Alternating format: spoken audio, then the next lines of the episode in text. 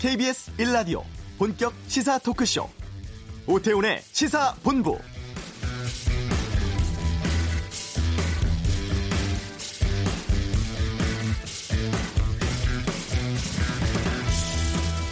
경찰청이 12월 한 달간 안전띠 미착용에 대한 특별 단속 시행하고 있습니다. 차량 모든 좌석에서 안전띠 착용은 의무고요. 뒷좌석도 당연히 안전띠를 매야 하고 동승자가 착용하지 않으면 운전자에게 과태료 3만 원 부과됩니다. 시내버스를 제외한 모든 버스도 마찬가지고 택시 같은 영업용에는 예외도 있습니다. 안전띠 착용을 권고하고 알렸음에도 승객이 매지 않은 경우에는 과태료가 부과되지 않습니다. 자전거 음주 단속도 하고 있는데 기준 혈중 알코올 농도 0.05% 이상이고 범칙금 3만 원입니다. 단속보다는 안전 때문이라 생각하시고 지켜주셔야겠습니다. 오태훈의 시사본부, 최근 의료 분쟁에 대한 논란이 계속되고 있습니다. 잠시 후 이슈에서 전문가와 함께 이 내용 짚어보겠습니다. 재벌가를 파헤치는 그 갑이 알고 싶다. 유한양행 가문의 경영 철학에 대해 알아봅니다. 2차 북미 정상회담 언제쯤 열릴지 2부 외교 전쟁에서 살펴보고, 이번 주 정가 이슈를 전망하는 정치 구말리는 청와대와 자유한국당 관련 뉴스 다루겠습니다. KBS 라디오 오태훈의 시사본부 지금 시작합니다.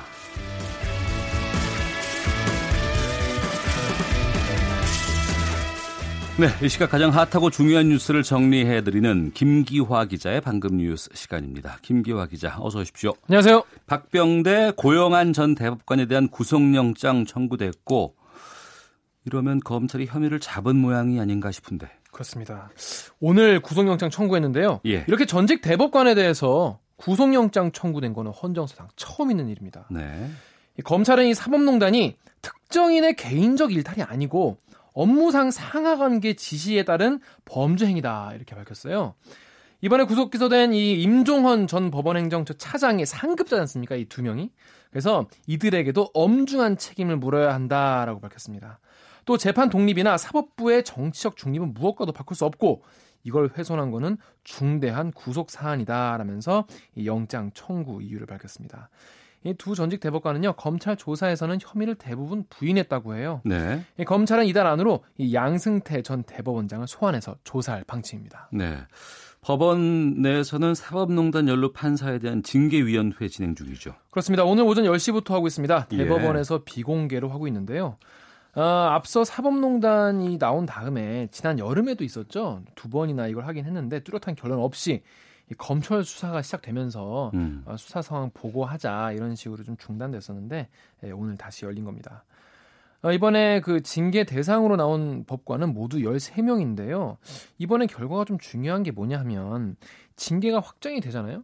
확정이 되면은 이 지금까지 공개되지 않았던 이 법관들이 누군지가 나오는 겁니다. 네. 그래서 이 경우에는 이 국회에서 논의 중인 이 법관 탄핵, 이쪽에도 좀 힘이 실리지 않겠냐, 이런 분석도 나옵니다. 네, 한미 정상회담이 있었습니다. 네. 트럼프 미 대통령이 김정은 위원장이 연내 서울 답방 되면 내 메시지를 전해달라, 이런 뜻을 전했다고요? 그렇습니다. 그러니까 뭐 뒤집어서 말하면은 트럼프 대통령이 김정은 위원장의 연내 서울 답방을 뭔가 지지하는 그런 모양새로도 볼 수 있겠죠. 이번 순방 마지막 방문지인 이 뉴질랜드로 향하는 공군 1호기에서 문재인 대통령이 이 기자간담회를 열어서 여기서 나온 얘기인데요. 트럼프 대통령이 남은 합의를 마저 다 이행해주길 바라고, 또 김정은 위원장이 바라는 바를 본인이 이루어지겠다, 이런 메시지를 서울 답방이 되면 전해달라, 이런 얘기를 했다는 겁니다.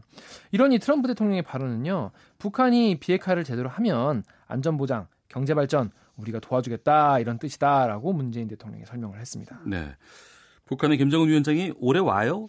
이거 때문에 지금 기자들의 취재 경쟁이 대단합니다. 이것 때문에 저도 뭐 들은 얘기가 엄청 많은데 확실한 건 아직 아무것도 없다, 이런 얘기를 하는데, 문재인 대통령은 이 김정은 위원장의 연내 서울 답방 여부는 아직 결론 내려지지 않았다라고 밝혔는데요.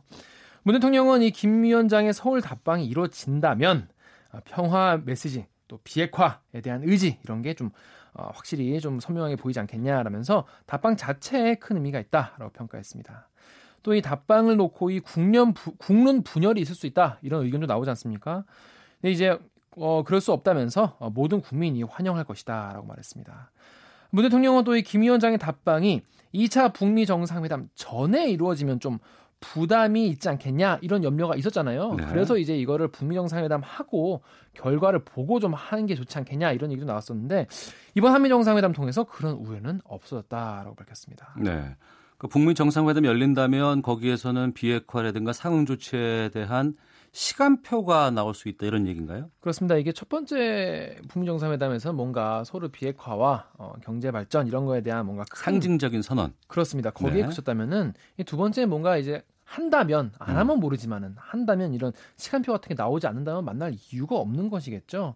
그래서 싱가포르 합의 이행이 중점적으로 논의될 것 같다라고 전망을 했습니다. 네. 북한의 비핵화, 미국의 안전보장 방안 이런 게 나올 수 있는 시간표가 나올 수 있다는 건데요. 여기서 말하는 상응 조치는 제재 완화뿐 아니라 한미 군사훈련 연기, 인도적 지원, 스포츠 교류 이런 이미 진행되고 있는 사례들을 예를 들었습니다.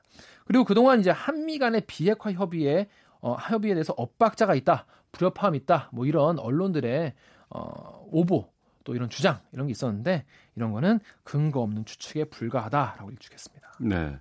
그 기내에서 열린 그 기자간담회에서 기자들 국내 질문을 안 받았다고요? 그렇습니다. 이것 때문에 또 오늘 아침부터 언론에서 일부 언론에서 굉장히 이거에 대해서 좀 문제를 지적을 많이 했는데요.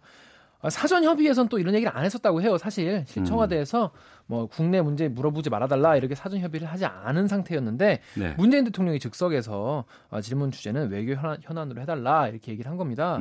그런데 이제 기자들 입장에서는 그전 사전 협의를 안 했기 때문에 청와대 기강 문제 지금 많이 나오고 있지 않습니까? 또 그리고 국내 경제 문제 이런 걸 물어본 거예요. 네.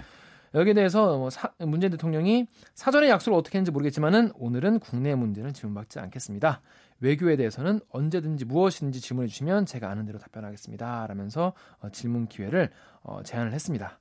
이에 대해 청와대는요, 귀국 후에 국내 현안을 처리하는 과정에서 이에 대해서는 다 자연스럽게 답변이 되지 않겠냐라고 얘기했습니다. 네. 그러니까 G20 정상회의 이후에 이제 트럼프 미국 대통령도 직접 얘기를 했는데 2차 북미 정상회담 장소라든가 시기를 다시 언급했다고요? 그렇습니다. 이 G20 정상회의 마치고 트럼프 대통령도 이제 집에 귀국길에서 밝힌 얘기인데요. 예. 일정 시점에는 이 김정은 위원장을 미국에 초청하겠다 이렇게 밝혔어요. 그러니까 이 말을 또 다시 해석을 해보면. 네. 2차 회담 장소는 미국은 아니라는 것이죠. 첫 번째 회담을 하고 나서 이후에 미국에 초청했다고 했으니까 네. 2차 정상회담 장소는 아마 또 중립국이나 다른 곳이 될 가능성이 높습니다. 중국의 역할에 대해서도 얘기했습니까? 그렇습니다. 요거 같은 경우에 또 중요한 게 예전에 그 북미 협상이 교착 국면일 때 중국 배후론을 또 들고 나와가지고 미중 관계가 굉장히 쌓여지지 않게 되게 냉각됐었는데 네. 이번에는 그걸 사전에 차단한 겁니다. 그래서 시진핑 중국 주석이 북한 문제에 대해서 자신과 100% 협력하기로 합의했다라고 트럼프 대통령이 말했다고 AFP 통신이 보도를 했습니다. 그래서 트럼프 대통령이 핵 없는 한반도를 위해서 시진핑 주석, 김정은 위원장과 함께 노력할 것이다라고 밝혔습니다. 네. 국회에서 지금 유치원 산법 관련된 논의 시작됐다고요? 그렇습니다. 국회 교육위원회가요. 오전 10시부터 법안 심사 소위를 열어서 사립유치원 관련 법안을 심의하고 있습니다. 예. 여야 간의 쟁점은 뭡니까? 쟁점은 이 민주당이 당론으로 채택한 법이죠. 박용진 3법 그리고 이 자유한국당이 지난 30일에 내놓은 유치원 3법이 회계 처리 방식을 놓고 가장 크게 대립을 하고 있는데요. 민주당은 이 투명성 강화를 위해서 회계를 일원화해서 처리를 하자 이러는데 한국당은 보조금과 지원금은 이 정부가 감시하는 국가 회계로 처리를 하고 학부모들이 돈 내는 부담금은 일반 회계로 따로 관리하자 이런 내용을 담은 겁니다. 그러니까 쉽게 말해서 한국당은 국가에서 나가는 돈만 관리하자는 거고 민주당이 내놓은 거는 전부 다 관리하자는 거예요. 지원금 부분도 쟁점인데요. 이 민주당은 그러니까 비리 행위가 확인되면은 이걸 횡령죄로 처벌할 수 있도록 이 지원금을 보조금으로 전환하자라는 주장인데 네. 한국당은 지금같이 현행으로 2대 벌칙 조항을 두면 될 것 같다 이런 입장입니다. 또 학교 급식법을 어디까지 적용할 것이냐라는 것도 민주당은 전체 유치원을 대상으로 두자 이런 거였고 한국당은 이 원화가 300명 이상의 대형 유치원만 하자 이런 입장입니다. 또 자유한국당은 국공립 유치원으로 전환하거나 또 사립유치원이 스스로 법인화를 유도하겠다 이런 교육부의 대책에 대해서도 이거 너무 사유재산을 과도하게 제한하는 것 아니냐 하면서 반대 입장을 내놓고 있습니다. 예, 알겠습니다. 이게 뭐 생중계도 계속 된다고 하니까 뭐 국회 의사중계 시스템 통해서 보실 수도 있을 것 같습니다. 네. 김기화 기자였습니다. 수고했습니다. 고맙습니다. 자, 이어서 이 시각 교통 상황 살펴보겠습니다. 교통정보센터의 오수미 리포터입니다. 네, 이 시각 교통정보입니다. 빗길에서는 평소처럼 운행해도 과속이 됩니다. 전조등 꼭 켜시고 조심히 운행을 해주시기 바랍니다.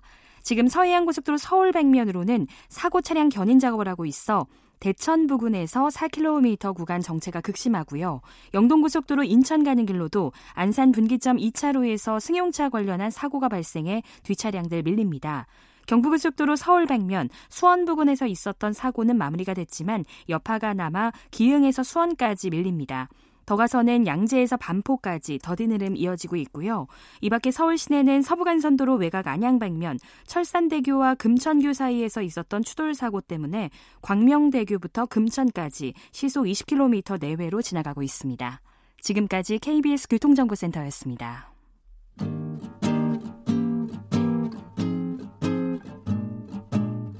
KBS 1라디오 오태훈의 시사본부, 여러분의 참여로 더욱 풍성해집니다. 방송에 참여하고 싶으신 분은 문자 샵 9730번으로 의견 보내주세요. 애플리케이션 콩과 마이케이는 무료입니다. 많은 참여 부탁드려요.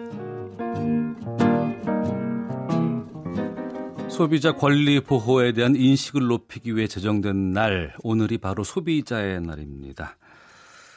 의료 소비자의 권리의식은 얼마나 신장됐을까요? 시사본부 이슈, 의료 소비자의 권익을 보호하는 법적 제도, 또 논란되고 있는 여러 사안들 살펴보는 시간 갖겠습니다.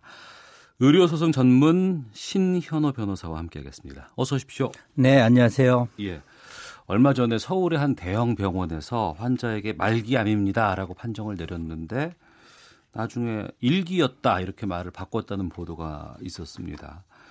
먼저 이제 환자 입장에서는 오진에 대한 피해가 상당했다고 하는데 이런 오진 피해가 좀 자주 발생을 하나요? 네, 자주 일어나는 편입니다. 이 오진의 종류가 여러 가지가 있는데요. 예. A라는 병인데 B라는 병으로 잘못 진단한 경우가 대표적일 거고요. 네. 병이 있는데 없었다고 할 수도 있고요. 있는데 없다고 할 수도 있고, 이 건처럼 그 병의 병기를 네. 잘못 알아서 1기인데 4기로 진단하는 경우 등 여러 가지가 있습니다. 예. 그러면 이제 병원 측에서는 뭐 여러 가지 얘기를 할 수 있을 것 같습니다. 뭐 당시에는 이렇게 볼 수도 있었는데 나중에 보니까 바뀐 것 같다라고 할 수 있고, 처음에는 이렇게 판단했는데 나중에 보니까 또 이렇게 바뀌었을 수도 있을 것 같다. 또 사람이기 때문에 충분히 그럴 수 있는 상황에 올 수도 있고, 하지만 이번에 보니까 조직검사 결과가 바뀔 수 있다 이런 입장을 병원 측에서 내놓고 있다고 하고, 이 때문에 별도의 보상 계획은 없다라고 밝혔다고 해요. 그런데 또 환자 입장에서도 그렇지 않잖아요. 내 부분에서 생각해야 되니까. 이런 경우에는 어떤 소송들이 가능합니까? 뭐 크게는 두 가지겠죠. 하나는 형사소송을 통해서 예. 업무상 과실치사상죄로 고소를 할 수가 있습니다. 환자를 바꿔서 검체 조직이 나왔기 때문에요. 네. 또 민사소송이 가능합니다. 결국 손해배상으로 귀결되는데요. 네. 사실 이렇게 오진으로 인한 손해배상액은 네. 우리가 생각하는 것보다 그렇게 크지는 않습니다. 특히 이 건처럼 예. 1기인데 4기로 오진을 했다. 결국 피해는 없거든요. 예. 아, 피해가 없어요? 예. 말기였다가 일기가 됐으니까. 예. 그래서 이럴 경우에는 치료 기회를 상실한 점에 대한 그 위자료 청구 정도, 그다음 뭐 재검사 비용. 예. 그래서 이렇게 생각보다 크진 않습니다. 근데 뉴스를 보니까 이번 상황 같은 경우에는 암 판정을 받고 말기이기 때문에 생업을 그만뒀다고 하시거든요. 그런 부분에 대해서는 어떻게 될까요? 네, 우리가 이제 통계에 따라서 차이가 납니다만은 오진이 한 5%에서 한 10% 정도로 저희들 보고들이 있어요. 전체 의료사고 중에. 예. 그런데 이제 손해배상은 다시 두 가지로 나눠집니다. 통상 손해와 특별 손해라고 이렇게 나누는데요. 우리가 일반적으로 노동능력 상실, 의료사고로 인해서 뭐 다리 한쪽이 절단되거나 하지가 마비됐거나 하는 경우에는 그만큼에 대한 손해배상은 가능한데요. 더 나가서 이 건처럼 어떤 사업체를 정리를 했다. 이런 경우는 그 특별 손해로 보기 때문에 이 의사가 알았거나 알 수 있었을 경우에 한해서 예외적으로 배상을 하게 됩니다. 그래서 액수가 그 지금 이런 손해는 특별 손해로 보기 때문에 배상액에서는 제외됩니다. 네. 한국 의료 분쟁 조정원의 자료를 보니까 올해만 해도 올 9월까지 약 1,100여 건의 의료 사고 분쟁이 있었습니다. 의료 사고 앞서 말씀하신 것처럼 여러 가지 분쟁 사고나 이런 그 판례가 있을 것 같은데 가장 많은 비중을 차지하는 케이스는 어떤 거예요? 오진? 뭐 최근에 나왔던 몇 가지 사건들이 있죠. 지난 10월 달에 성남에서 의사 3명을 법정 구속시킨 사건이 있습니다. 예, 맞습니다. 8살 된 남자 어린애였었는데요. 폐렴이 진단이 가능했었습니다. 병원에 오자마자 엑스레이를 찍었거든요. 그런데 엑스레이 필름을 안 보고 변비로 진단하고 그다음에 봤던 소아청소년과 의사도 두 번이나 봤음에도 또 변비로 진단하고 가정의학과 의사는 이미 폐에서 출혈까지 일어났는데도 변비로 오진하고 결국 그래서 사망한 사건이 있었어요. 이렇게 폐렴인데도 변비로 오진한 사건에 대해서는 민형사 책임을 다 묻기도 합니다. 또 얼마 전에 A 대학병원에서 유방암으로 진단을 했습니다. 그러니까 이분이 다시 B 대학병원으로 옮겨서 수술을 받았거든요. B 대학병원에서 조직 검출해 봤더니 양성 종양인 거예요. 그래서 나중에 이제 확인해 봤더니 A 대학병원의 병리 기사가 환자의 검체를 바꿔치기를 해서 그래서 암 환자의 조직 검사 결과가 이 환자한테 기재가 된 겁니다. 그래서 A 대학병원에서는 암이다, 빨리 수술해야 된다고 하니까 이분이 그럼 B 대학병원을 옮겨서 수술받겠다 해서 이 사고가 났거든요. 그 사건은 형사적으로 병리 기사가 그 벌금형 선고를 받았고요. 후에 A 대학은 손해배상 위자료 3,500만 원 하고 치료비 한 1,000여만 원 해서 한 그 5천여만 원 정도의 배상을 한 그런 사건이 있습니다. 최근 들어서 이렇게 의료 분쟁이 증가세를 보이고 있다고 하는데요. 이 부분은 두 가지 측면으로 접근이 되지 않을까 싶기도 한데 의료 사고가 증가하고 있다는 부정적인 신호인지 아니면 의료 소비자들의 권리 의식이 좀 신장되고 있다고 봐야 될지. 뭐 그건 다 가능할 것 같습니다. 우리가 이제 이 분쟁이 늘어나고 있는 그런 여러 가지 원인들이 있는데요. 제일 큰 거는 결국 소비자의 권리의식이 증가했기 때문에 그렇습니다. 그 이외에 의료행위가 절대적으로 증가를 하고 있습니다. 뭐 자동차가 많아지면 교통사고가 늘어나는 것 같은 이치고요. 그다음에 의료계가 신뢰를 상실한 부분도 있습니다. 또 환자들의 의료에 대한 이해 부족도 있고요.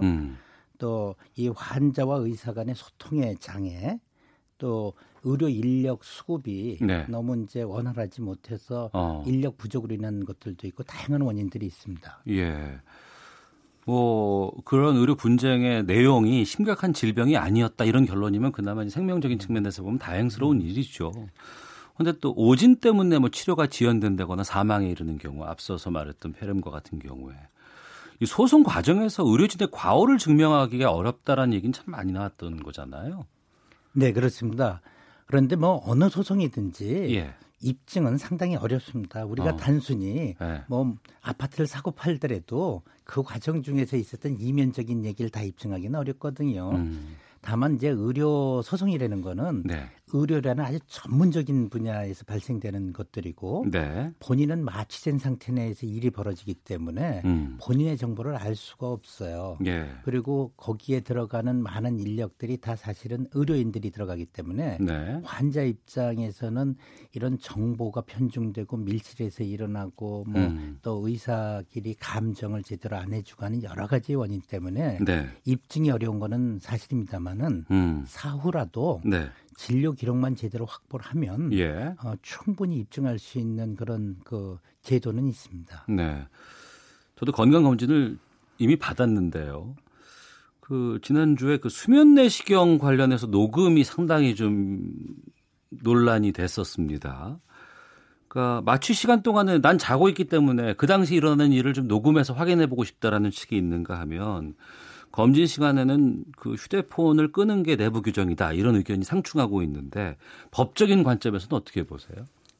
일단 그 수면 내시경을 한 상태에서는 예. 환자는 의료진과의 대화에 참여할 수가 없잖아요. 그렇죠. 이건 타인 간의 대화의 녹음이기 때문에 통신 비밀 보호법의 위반이 됩니다. 아, 예. 이렇게 예. 자기가 그 대화에 참여했을 때 녹음해도 괜찮습니다. 비밀 녹음도요. 예, 예. 그런데 다른 사람 녹음을 몰래 녹음한 경우가 도청이거든요. 이게 원칙적으로는 금지됩니다. 예. 다만 본인이 예. 수면 상태에 있고 자기 몸에 대한 침습이 이루어지고 있기 때문에 이럴 경우에는 환자의 알 권리가 예. 그런 그 당사자 간의 프라이버시권보다는 훨씬 더 우위의 권리라고 생각을 해요. 예. 그래서 알 권리와 프라이버시권의 권리의 침해가 충돌이 됐을 땐 환자의 알 권리를 우선해야 되지 않겠는가 예. 하는 게 생각입니다. 논쟁은 있지만 그 부분이 우선될 수 있다. 아직 근데 그것이 다 인정받은 건 아니고요. 네, 그렇습니다. 얼마 전에 이런 수면 내시 수술하다가 예예. 환자가 몰래 녹음을 했더니 결국 그게 방송에서 이제 보도됐고요. 네네. 그 의료기관에서는 그 환자를 그 도청했다 네. 해서 고발한 그런 사건도 있습니다. 저는 다른 거 궁금한 것보단 제가 수면 깨울 때 무슨 말을 하는지가 궁금해서 한번 좀 들어는 보고 싶다는 생각이 좀 들기는 하는데 사실 검진이라든가 수술, 치료 과정 전반에서 보면 환자가 병원에 가는 순간 소비자보다는 공급자 위주의 좀 의사결정이 이루어지는 게 사실이잖아요. 단어도 어렵고 말도 좀 힘들고 우리가 잘 모르는 영역이기 때문인 것 같은데 좀 의료 소비자들에게 쉽게 정보를 제공하는 법적 장치는 없을까요? 사실 이게 다양한 논의들이 되고들이 있습니다. 예. 제일 좋은 거는 진료 정보가 공유된다면 이런 오해들이 서로 없어질 수 있거든요. 네. 그러니까 환자와의 진료 과정을 전부 녹음 녹화해서 테이프 하나 주고 네. 논화 갖도록 하면 좋고요. 영국 같은 경우는 그런 진료 정보를 그건 국가가 관리 체제니까 우리 주민등 전산망 관리하듯이 국가가 다 관리를 하고들이 있습니다. 네. 이렇게 관리하도록 하는 것도 한 방법이고요. 그 전이라도 일단은 의학 용어가 상당히 네. 어렵지 않습니까? 예. 예를 들어 대퇴부 그러면 그건 넓적다리인데 그걸 넓적다리로 바꾸고 슬관절 그러면은 무릎뼈거든요. 이렇게 좀 쉬운 용어로 바꿔서 국민들이 충분히 알기 쉽게 네. 이렇게 서로 노력하는 게 필요하지 않을까 싶습니다. 네. 이번에 이제 뭐 의사 뭐 지원과 관련해서 외과 비뇨기과에 지원을 하는 사람들이 참 적어졌다라고 얘기하고 불만도 얘기하고 있습니다. 그만큼 또 의사 생활도 좀 힘들잖아요. 특히 외과라든가 뭐 여러 가지 이런 경우에는. 근데 또 그쪽에서는 또 아유 이게 너무나 바쁘고 잠도 못 자고 막 이러고 있을 때 오진에 대해서 너무 막 여기에 대해서 얘기한다는 게 어렵다라는 얘기도 나오고 있는 건 사실입니다.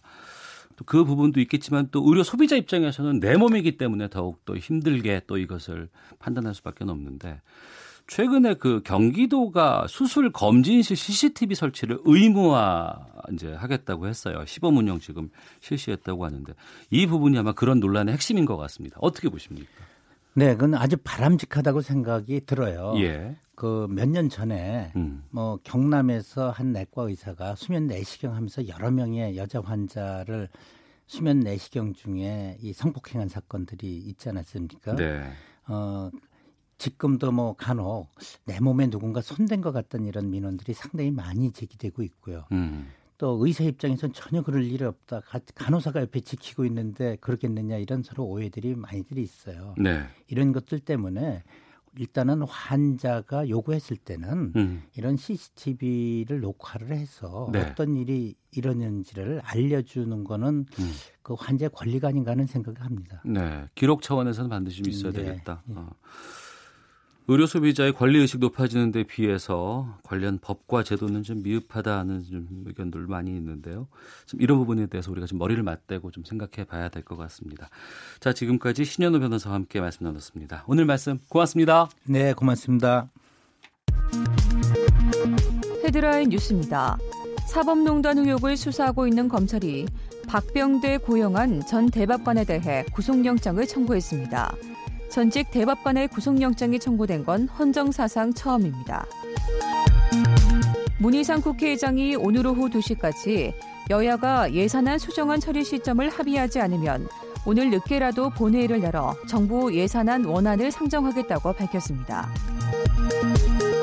이달로 예정됐던 한미연합 공중훈련 비질런트이스를 대체하기 위해 공군이 오늘부터 닷새간 단독 종합훈련을 실시합니다. 앞으로 투기 과열지구에서 3억 원 이상의 주택 실거래가를 신고할 때 증여와 상속금액, 주택담보대출 여부와 기준의 주택 보유 여부도 포함해야 합니다. 지금까지 헤드라인 뉴스 정한나였습니다.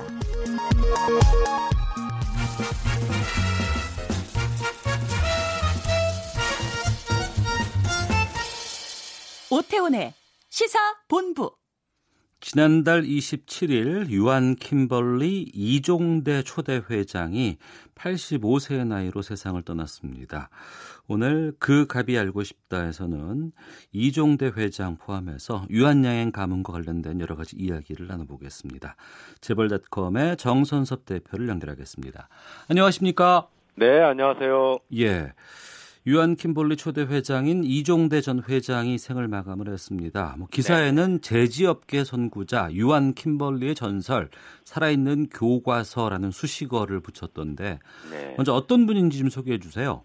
네, 말씀하신 대로 그 이종대 회장은 참 우리가 님이라는 그 수식어를 붙여야 돼요. 이분이 한국 제지 산업의 선구자다, 뭐 이런 그 수식어가 붙는데, 예.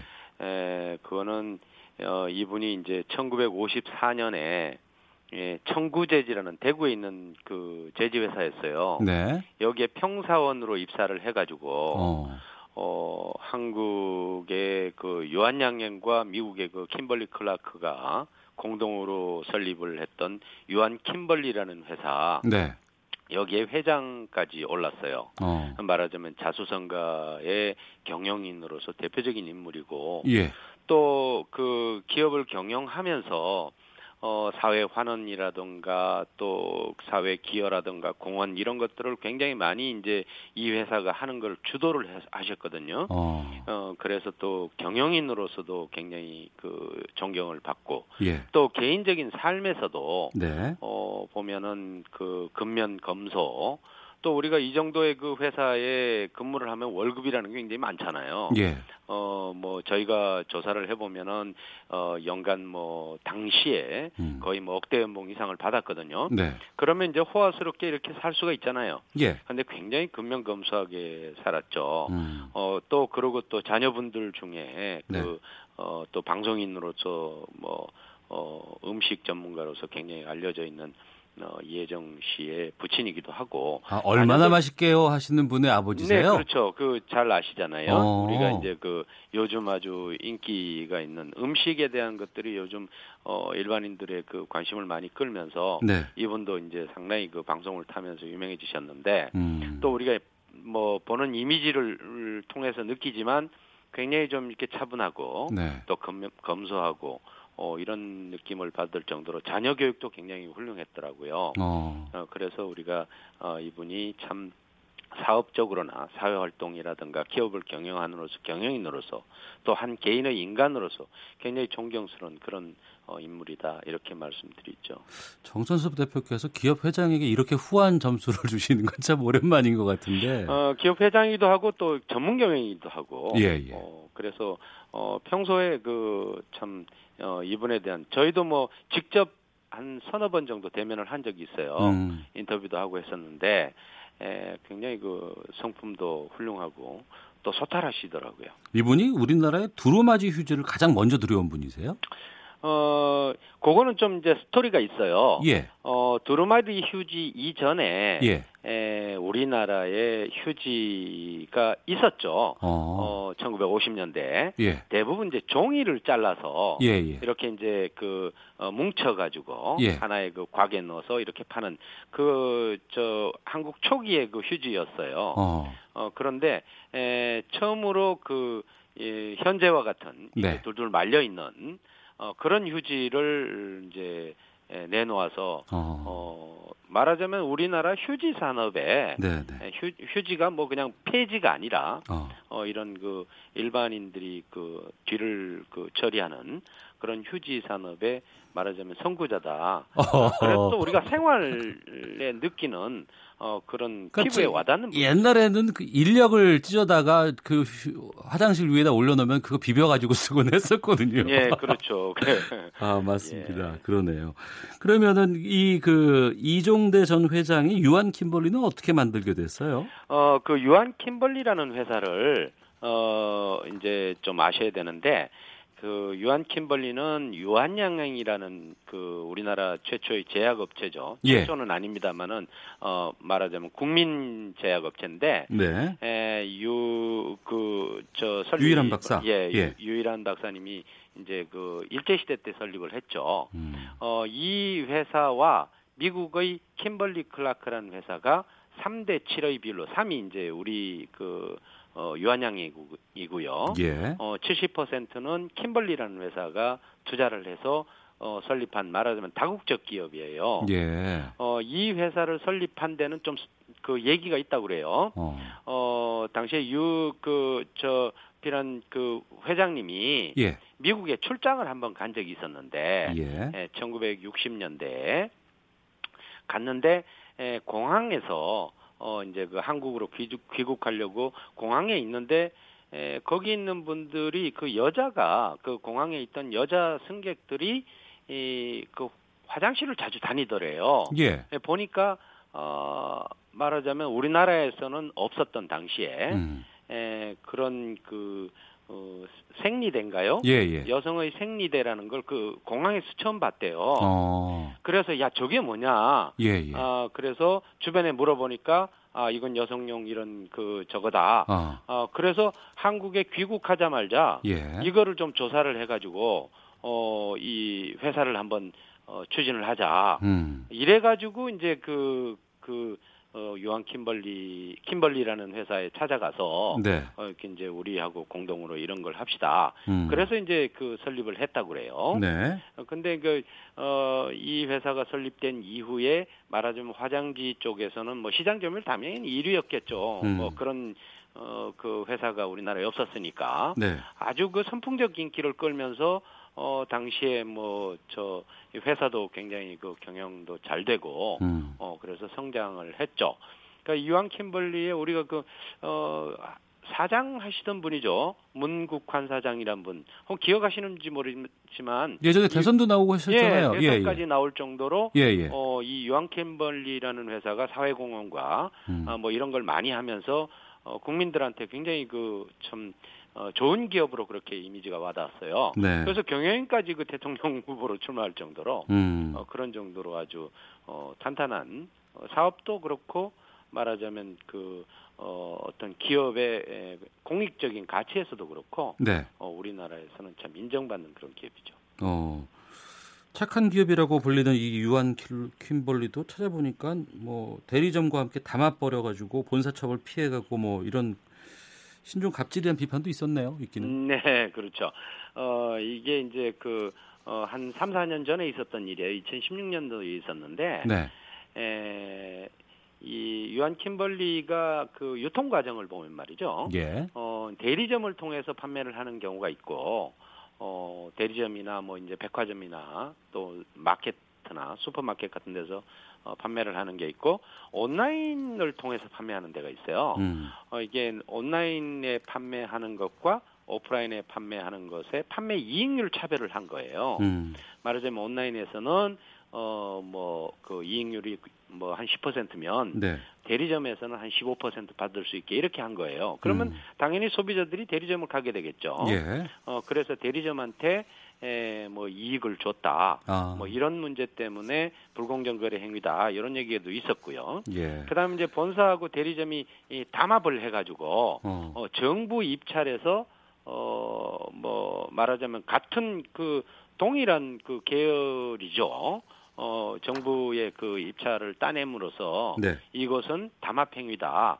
뭐 이런 등등 해가지고 정부 그 공정위의 조사를 받았고 네. 과징금과 규제도 받을 상황이었는데 또 이제 그 대리점들이 이 뭐 이런 행위를 했다 하면서 이제 대리점한테 그 불공정 거래 행위를 뭐 책임을 미루고 자신들은 스스로 이제 고백을 해가지고 네. 또 이런 그 과징금이나 규제를 빠져나갔어요. 이걸 이제 리니언시 제도인가 하는 게 있어요. 그 공정위에 예. 자기 스스로 잘못을 고백을 하면 과징금이나 규제를 뭐 저 면제해준다, 해준다 이런 제도를 또 악용을 했다 그래가지고 신종 갑질이 아니냐 뭐 이런 비판도 있었죠. 예, 그러한 영업 형태에 대해서는 뭐 하늘에 계신 유일한 박사가 뭐 통탄했을 것이다 뭐 이런 얘기들도 좀 나오곤 하는데. 네. 그 유한양행 창업주인 유일한 박사의 일화도 좀 간단히 좀 소개해 주십시오. 아, 유일한 박사는 뭐 우리가 너무나 잘 알고 있는 그 많이 듣고 네. 또 존경해야 될 그런 경영인이라고 그러잖아요.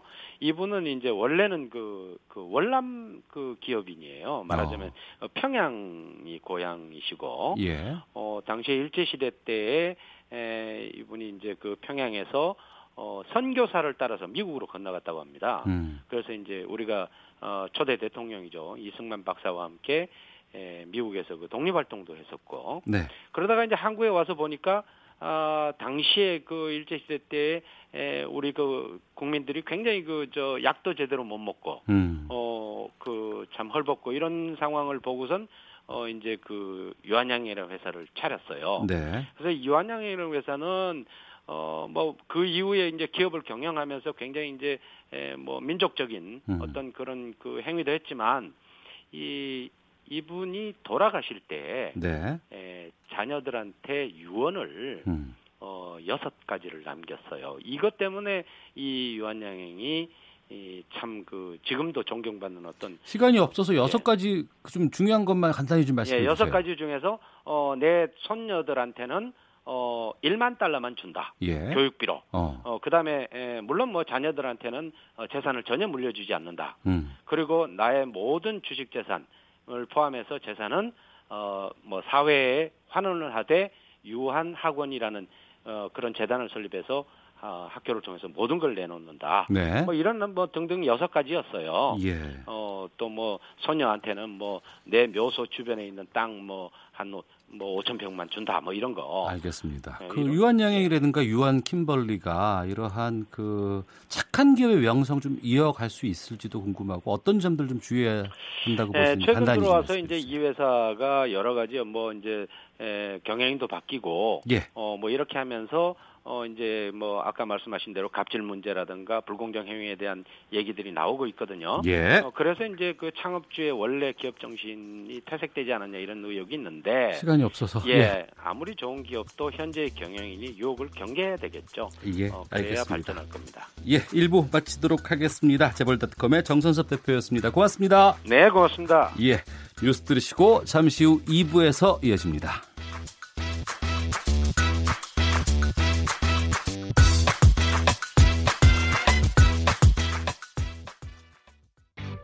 야, 아 왜? 점심시간에 뭐하냐? 자야지. 야, 그러지 말고 이거 한번 들어봐. 아, 뭔데? 지금 당장 라디오를 켜봐. 나른한 오후 깨울 시사 토크쇼. 모두가 즐길 수 있고 함께하는 시간. 유쾌하고도 신나는 시사 토크쇼. 오태훈의 시사본부. 네, 교착 상태에 빠졌던 북미 협상의 불이 다시금 피어오르고 있습니다. 출발점은 트럼프 대통령의 입에서 나왔는데요. 날카로운 분석과 전망이 있는 코너죠. 국립외교원 김현욱 교수의 외교전쟁에서 이 내용 좀 자세하게 알아보겠습니다. 전화 연결하겠습니다. 안녕하십니까? 네, 안녕하세요. 예. 트럼프 대통령이 정상회담 마치고 워싱턴 돌아가는 비행기 내에서인지 얘기를 좀 했는데 네. 1월이나 2월에 정상회담 열릴 수 있을 것 같다. 북미 정상회담. 이렇게 얘기를 했어요. 네. 이거는 옛날에도 많이 한 얘기예요. 예. 연초에 하겠다 했다가 이번에는 2월까지 좀 폭을 넓혔단 말이죠. 그리고 뭐 장소도 한 3군데 정도 생각하고 있다. 네. 근데 지금 문제는 뭐냐면 북미 간의 핵 협상이 잘 안 되고 있거든요. 물론 이제 북미 간에는 그 북한 비핵화를 위한 대화에서 계속 서로에 대해서 니네가 먼저 해라 이러한 줄다리기가 계속 있었단 말이죠. 네.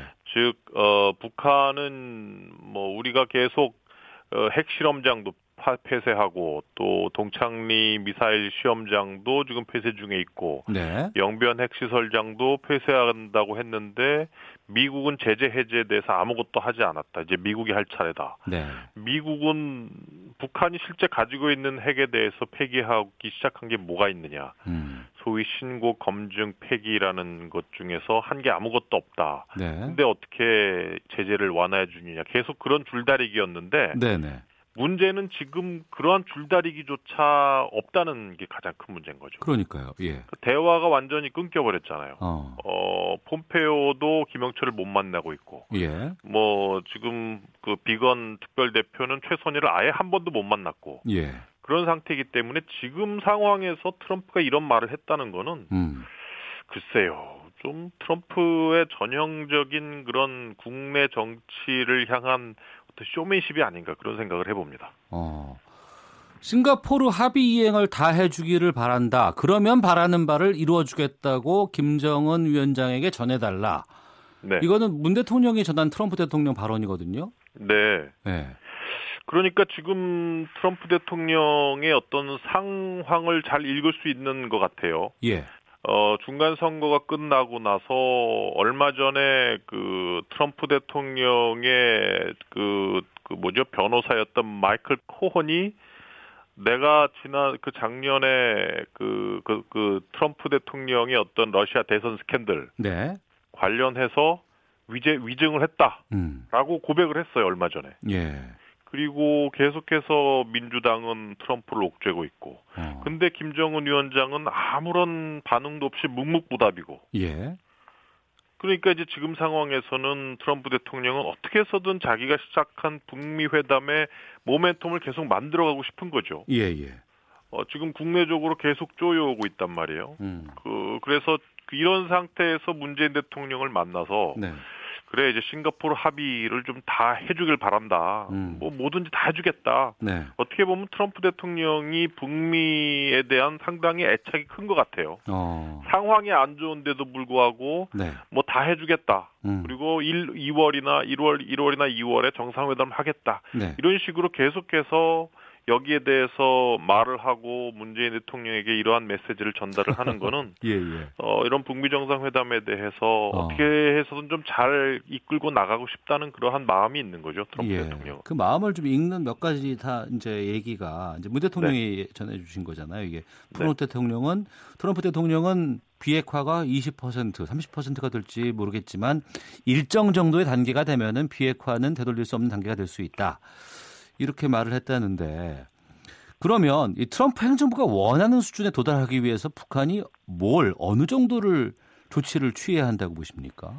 글쎄 이거는 그 6.12 싱가포르 북미 정상회담 이후에 트럼프 대통령이 당시 1시간 7분 동안 기자들 앞에서 스피치를 했어요, 당시에. 예, 맞습니다. 이렇게 길게 얘기를 할 수 있구나, 북한 문제에 대해서 상당히 놀랐는데, 저도. 네. 물론 내용 중에는 상당히 몇 가지 많은 것들이 좀 틀린 부분이 있었지만, 초기에 트럼프 대통령이 북한 문제에 대해서 아주 전무한, 아주 아무런 지식이 없었던 상황에 비교하면 상당히 큰 진전이었어요, 어쨌든. 그랬죠, 예. 근데 당시에 트럼프 대통령도 그런 얘기를 했거든요. 그러니까 되돌릴 수 없는 단계는 20% 정도면 된다. 네. 완전한 비핵화, CVID는 현실적으로 불가능하다. CVID가 아니고 이리버서블한 되돌릴 수 없는 단계까지만 해도 성공하는 거다. 이런 얘기를 했거든요. 네. 근데 이런 것을 위해서 지금 미국은 북한에게 원하는 것이 완전한 신고가 아니라 부분적인 신고라도 해다오. 네. 그리고 검증 같은 경우 이번에 그 영변 핵시설 폐쇄하겠다고 하는데 거기에 대해서 사찰단이 들어가서 어느 정도 확실하게 검증할 수 있는 기회만 다오. 네. 그런 얘기거든요. 그러니까 지금 공식적으로 미국이 계속 얘기하는 거는 물론 북한이 완전히 비핵화하기 전에 제재 해제 못하겠다고 하는 얘기는 하지만 실질적으로 미국의 정책적인 대북 정책을 잘 읽어보면 네. 이러한 작은 것부터 부분적인 신고라든지 영변 핵시설장의 검증을 허용한다든지 이런 부분적인 걸 하나하나 북한이 해주면 미국은 제재 해제를 시작해줄 수 있다는 그러한 메시지를 읽을 수 있는 거거든요. 그렇기 때문에 예. 지금 시점에서 보면은 재밌네요. 얼마 전까지만 해도 북한이 무언가를 막 하고 미국 쪽에다가 이거 해주세요, 이거 해주세요, 빨리 비핵화해 주세요, 종전선언 해주세요 이런 분위기였는데 네. 지금은 북한에게 미국이 또 다시 무언가를 좀 더 해달라고 요구하는 뉘앙스로 들리기도 하거든요. 작년과 지금의 미국의 태도를 비교해보면 상당히 누그러졌어요. 작년과는 틀리다는 거죠, 미국은. 예. 어떻게 해서든, 그러니까 지금 공식적으로 나오는 얘기는 아직까지 가끔 이제 선비핵화 후보상이라는 얘기가 나오거나 하지만 거의 이 얘기도 나오지 않고 있고, 이제는 북한이 주장하는 동시행동, 네. 스텝 바이 스텝, 이런 거를 미국도 같이 따라서 해주고 있는 상황이란 말이에요. 그렇기 때문에 미국 입장에서는 뭔가 실질적인 비핵화를 위한 첫 단계부터 하나하나 시작을 해달라. 그러면 네네. 북한이 원하는 제재 해제도 초기 단계부터 하나하나 미국은 할 용의가 있다. 이게 지금 미국이 북한에게 원하는 거라고 보여집니다. 예. 북미 정상회담 장소 세 군데를 검토하고 있다라고 하는데 어디로 예측해 볼 수 있을까요? 글쎄 처음에 나온 게 유럽 도시들 예를 들어서 스톡홀름이라든지 빈이라든지 제네바 이런 도시 얘기가 나왔는데 네. 언론 보도 내용을 보니까 김정은 위원장이 너무 멀다고 싫다 그랬다는 보도가 나왔어요. 그래서 아마도 이번에도 역시 아시아권 예를 네. 들어서 근데 그 트럼프 대통령은 싱가포르는 배제한다고 얘기를 했기 때문에 네. 아마도 인도네시아라든지 베트남이라든지 요런 국가들 몽골도 해당될 수 있고요. 몽골은 좀 인프라가 좀 취약해서 좀 해당될 가능성은 좀 낮다고 생각을 하지만 어쨌든 이번에도 북한의 공관이 자리 잡고 있는 아시아 국가들 중에 한 군데가 될 가능성이 높지 않을까 생각을 합니다. 네. 판문점이나 평양 쪽은 안 될까요? 근데 판문점 가능성도 있긴 있어요. 상당히 상징적이고 또 이 기회를 이용을 해서 뭔가 그 한국 정부도 같이 참여를 할 수 있는 그러한 기회가 열릴 수 있기 때문에 네. 근데 평양에서 열릴 가능성에 대해서는 아마 김정은 위원장이 여기에 대해서 상당히 좀 받아들이기 쉽지 않을 것 같아요. 만약 왜요? 트럼프 대통령이 평양으로 간다 하면 예. 거기에 대비하기 위해서 상당한 정보가 다 공개가 될 수밖에 없겠군요. 평양 내. 그것도 그렇고 트럼프 대통령을 경호하기 위한 많은 경호 부대와 또 많은 컴퍼니들이 다 평양으로 진주해야 되는데 그러네요. 그거를 김정은 위원장이 수용할 수 있겠는가? 네. 솔직히 평양이 속된 말로 미국판이 되는 건데 그거를 과연 수용할 수 있을 만큼 평양이나 북한 주민이나 김정은 위원장의 정권이 준비가 되었는가에 대해서는 아직까지는 조금 아닐 거다라고 저는 생각을 합니다. 미국을 고려하지 않은 이유는 뭐라고 보세요? 글쎄 미국을 고려하지 않은 이유는 아마 트럼프 대통령 입장에서도 좀 부담이 될 것 같아요. 왜냐하면 김정은 위원장을 미국으로 불렀는데 정말 대단한 성과를 내고 정상회담이 끝마쳐져야 어느 정도 트럼프 대통령도 국내적으로 위신이 있을 텐데 네. 지금 상황에서는 아직까지 뚜렷하게 눈에 보이는 그러한 성과는 없거든요. 그러니까 지금 상태에서 미국을 하나의 어떤 정상회담 장소라고 굳이 분명하게 말하기는 쉽지 않을 거다라고 보여지고 그리고 김정은 위원장 입장에서도 미국까지 먼 거리를 가는 건 좀 부담이 되겠죠, 아직까지. 네. 네. 미국도 북한도 아닌 아시아의 베트남이나 아니면 인도네시아나 북한의 공관이 있는 도시. 네네. 그것과 포함해서 판문점도 가능성은 있다. 네. 하나 찍어 보실 수는 없을까요? 아 아, 그 참 전에도 한번 찍었다가 제가 틀려가지고 전에 한번 제가 평양도 괜찮을 것 같다 했는데 평양은커녕 싱가포르가 나와가지고 과거는 다시 또 확인하지 않겠습니다. 예, 알겠습니다. 자, 그 김정은 위원장의 답방 관련해서도 이제 의외로 연내 답방이 지금 살아있는 카드로 지금 보이고 있습니다. 네. 아르헨티나에서 이제 배석자 없이 열린 한미 정상 간의 회담은 어떻게 평가를 하실까요? 지금 한미 간에는 정상회담 너무 많이 가졌어요. 예, 예. 그 이번에 중국이나 일본하고는 뭐 정식 정상회담을 했죠, 트럼프 대통령이요. 네. 아, 지금 중국과는 워낙에 중요한 그 무역 문제가 있었기 때문에 뭐 정식으로 정상회담을 하는 것에 대해서는 뭐 당연히 그렇다. 네. 일본과의 관계도 상당히 서먹서먹하거든요, 지금. 미일 간에는 그 지금 계속해서 일본이 러시아와의 관계에서 그 섬 두 개를 반환받으려고 하고 있는데, 네. 미국은 거기에 대해서 우린 간여 안 한다 이런 입장이에요. 상당히 일본으로서 섭섭한 입장이죠. 도와주지 않는 입장. 예. 그리고 무역 문제에 있어서도 계속 일본을 쬐고 있고, 네. 그렇기 때문에 미국과 일본 간에는 정상회담에서 상당히 풀어야 할 난제들이 존재를 하고 있었던 것인데. 지금 한미 간에는 대화를 많이 했어요. 예. 어떻게 북한 문제가 흘러가고 있는지 상황도 워낙 잘 많이 공유를 해왔고, 최근에도 워킹그룹을 통해서 한미 간에 계속해서 이제 공유를 하고 있기 때문에, 네. 아마도 뭐 그 굳이 참모들이 참여하는 그러한 정식 정상회담보다는, 네. 그냥 그 통역자들만 참여해서 두 정상이 아주 약식으로 정상회담을 해서 정말 필요한 얘기만 긴밀히 공유하는 그러한 정상회담이었다. 예. 그게 아주 이번에는 적절한 그러한 형식이었다 이렇게 판단을 합니다. 예. 이른 시일 내에 한국에 답방할지 말지는 북한 선택에 달린 문제다. 이런 태도가 지금 청와대 공식 기조인데요. 그 북한 김정은 위원장 연말 아니면 내년 초 답방할 가능성은 어떻게 보십니까?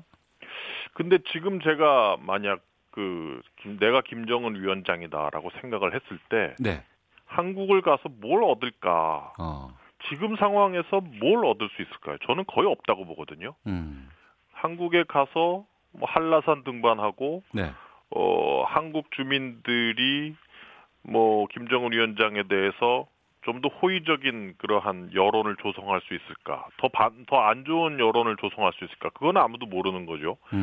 그리고 뭐 문재인 대통령의 지지율은 상당히 오르겠고, 하지만 남북관계, 남북경제협력에 대해서 진전될 수 있는 건 거의 없단 말이에요. 네. 미국의 제재가 계속 버티고 있기 때문에. 그러면 한국에 굳이 김정은 위원장이 뭐 처음 가는 길인데, 네. 뭔가 뚜렷한 성과가 있지 않으면 그렇게 뭐 긍정적이보다는 글쎄 한국의 방문은 그렇게 가능성은 높지 않을 거다 저는 이렇게 봅니다. 아, 그러시군요. 그러니까 외신에서라든가 아니면 미국 내에서 보면은 김정은 위원장은 약속 지키지 않는 사람, 뭐 믿을 수 없는 사람 이런 입장인데, 국제사회 뉴스로 좀 많이 보도가 되는 건 긍정적인 측면이 있지 않을까 싶기도 하거든요. 뭐 그런 거야 가능하겠지만, 네. 이미 그런 정상국가의 어떤 지도자의 이미지는 싱가포르 정상회담 때부터 많이 만들어냈거든요. 뭐 판문점에서도 그렇고 또 문재인 대통령이 북한을 방문했을 때도 그랬고, 네. 이번에 한국을 방문을 한다는 거는 김정은 위원장으로서는 상당히 위험 부담을 가지고 올 수밖에 없는 겁니다. 태극기 부대도 버티고 있을 것이고, 네네. 또 왔을 때 경험 문제도 상당히 좀 힘들 것이고, 예. 상당히 그 역대 김일성, 김정일 위원장이 안 했던 그러한 처음 방한을 하는 거기 때문에 상당히 신중할 거다. 네. 섣불리 오기에는 글쎄요, 뭐 그 문재인 대통령이 평양 방문을 했을 때, 네. 두 정상 간에 어느 정도 그 방한에 대한 어느 정도의 약속과 어느 정도의 상호 신뢰 교환이 있었는지는 모르겠습니다. 네. 뭐 정말 문재인 대통령과 개인적으로 친분과 신뢰가 너무 쌓여서 문재인 대통령만 보고 나는 한국을 갈 수 있다라고 김정은 위원장이 생각할 수도 있겠지만, 네. 뭐 그게 없다면 그냥 어떤 북한의 어떤 이익, 김정은 위원장의 이익이라는 측면에서 판단을 해본다면 네. 글쎄 한국 와서 그렇게 얻을 게 많을 것 같지는 않아요. 지금 상황에서는. 아 그렇군요. 그러면 지금 앞서 얘기해 주신 것을 좀 종합해 본다 그러면 북한과 미국의 물밑 접촉이라든가 여러 가지 통로 같은 것들은 어떤 상황에 있다고 보세요? 글쎄요. 지금 보면은 폼페오 장관이 북한 갔다 왔을 때 그 다음에 고위급 회담도 열리지 않고 있고, 네. 비건 특별대표와 최선희 부상과의 만남도 전혀 이루어지지 않고 있고, 지금 미국에서 계속 얘기하는 것도 뭐 북미 간의 입장 차이가 존재한다. 하지만 더 중요한 건 대화를 해야 되지 않느냐. 네. 북한은 대화에 응하지 않고 있다. 지금 미국은 계속 불평을 하고 있단 말이에요. 예. 그래서 이런 부분들 지금 아마 지금 우리 정부가 우선적으로 해야 되는 거는 글쎄 지금 북한이 요 며칠이 아니죠. 한 달 정도 넘게 러시아와도 중국과도 미국과도 한국과도 접촉을 계속 줄여나가고 있단 말이에요. 예. 그래서 저는 지금 뭐 도대체 북한 내부에서 무슨 일이 벌어지는지도 상당히 궁금한데, 뭐 그래도 뭐 국내적으로 경제 행보를 시작을 했다고 하니까 예. 뭔가 전략을 짜고 있는 것이 아닌가 북한도 나름대로 대미 전략, 뭐 대중국 전략, 대러시아 전략을 뭔가 좀 고민하고 있는 상황이 아닌가 싶은데, 예. 어쨌든 빨리 좀 대화 국면에 나와서 좀 더 북미 간에 대화를 하면서 지금과 같은 정체 상황이 오래 가지 않도록 해야 되는 그러한 게 필요한 거죠. 뭔가 그걸 우리 정부도 지금은 우선적으로 좀 만들어 나가야 될 것 같아요. 대화에 빨리 돌아가야 된다는 네. 그러한 국면을 좀 빨리 만들어서 좀 북미 간의 대화가 좀 다시 좀 원활하게 이루어질 수 있도록 해야 되겠죠. 네. 평양 정상회담 이후의 합의 사항들은 지금 이행이 되고 있지만 정작 북한 수뇌부의 움직임들은 그 이후에는 잘 드러나는 뉴스가 안 보이는 것 같다는 게 사실인 것 같긴 합니다. 알겠습니다. 네. 자, 마지막으로 그 미국과 중국 정상이 아르헨티나에서 이제 미중 무역 분쟁 확전을 자제하는 분위기로 돌아섰다고 해요. 90일간 네. 유예하기로 했다는데 이 부분은 어떻게 평가를 하십니까? 글쎄, 뭐, 예측은 미리 나왔었죠. 네. 미국, 중국 다 무역전쟁이 피로감을 상당히 많이 주고는 있어요. 그러니까 미중 무역전쟁의 승자는 없다라는 네. 얘기도 나오고 있고, 물론 서바이버는 미국이 되겠죠. 그럼에도 불구하고 미중 무역전쟁을 하게 되면 미국도 그렇고 중국도 그렇고 경제적으로 힘들어질 수밖에 없기 때문에 네. 뭔가 딜을 하고 싶어 하기는 합니다. 근데 이제 미국 내에는 이미 그 뭐 민주당 공화당 할 거 없이 거의 대부분 국민들이 아마도 콩을 수출하는 그 농업 분야나 아니면 월스트리트 그 두 개 정도 빼고는 무역전쟁을 다 찬성을 하는 입장일 거예요. 미국 내에서는. 네. 그렇기 때문에 지금 90일간 유예를 했다 하더라도 미국 입장에서 원하는 딜이 나오지 않을 경우에 즉 뭐 2025년까지 IT 분야에서 뭐 중국이 목표하고 있는 이러한 것들도 지금 미국은 다 막고 싶어 하고 지적재산권 문제라든지 네. 또 중국 내의 어떤 비즈니스 환경 문제 이러한 부분에 있어서 계속 미국이 원하는 그러한 그 무역 구도를 만들고 싶어 하는데 여기에 중국이 상당 부분 응해주는 그러한 딜이 나오지 않을 경우엔 다시 무역전쟁으로 돌아갈 수밖에 없다고 보여집니다. 네, 90일 유예에 대해서 일부에서는 중국이 시간을 벌었다, 중국 쪽이 유리한 거다라고 얘기하시는 분이 있는가 하면 뭐 미국에게 백기투항한 거다 결국에는 뭐 이렇게 얘기를 하기도 하는데 어느 쪽이 좀 유리하다고 보세요? 글쎄, 저는 뭐 90일 이후에 다시 무역전쟁으로 돌아갈 것 같아요. 네. 뭐 미국이 원하는 만큼 중국이 무릎 꿇고 다 내주는 그러한 딜을 맺기도 쉽지 않을 것이고 어느 정도 해준다고 해서 트럼프 입장에서 이 정도로는 만족한다라고 끝낼 수도 없는 노릇이고 네. 아마 90일 동안 다시 뭐 합의를 보려고 하겠지만 결국 합의 실패하고 90일 이후에 다시 무역전쟁으로 돌아갈 가능성이 저는 반 이상이다 이렇게 봅니다. 네, 오늘 여러 가지 예측해 주셨는데 확인해 보겠습니다. 자, 국립외교원 김현욱 교수의 외교전쟁이었습니다. 고맙습니다. 네, 감사합니다. 헤드라인 뉴스입니다.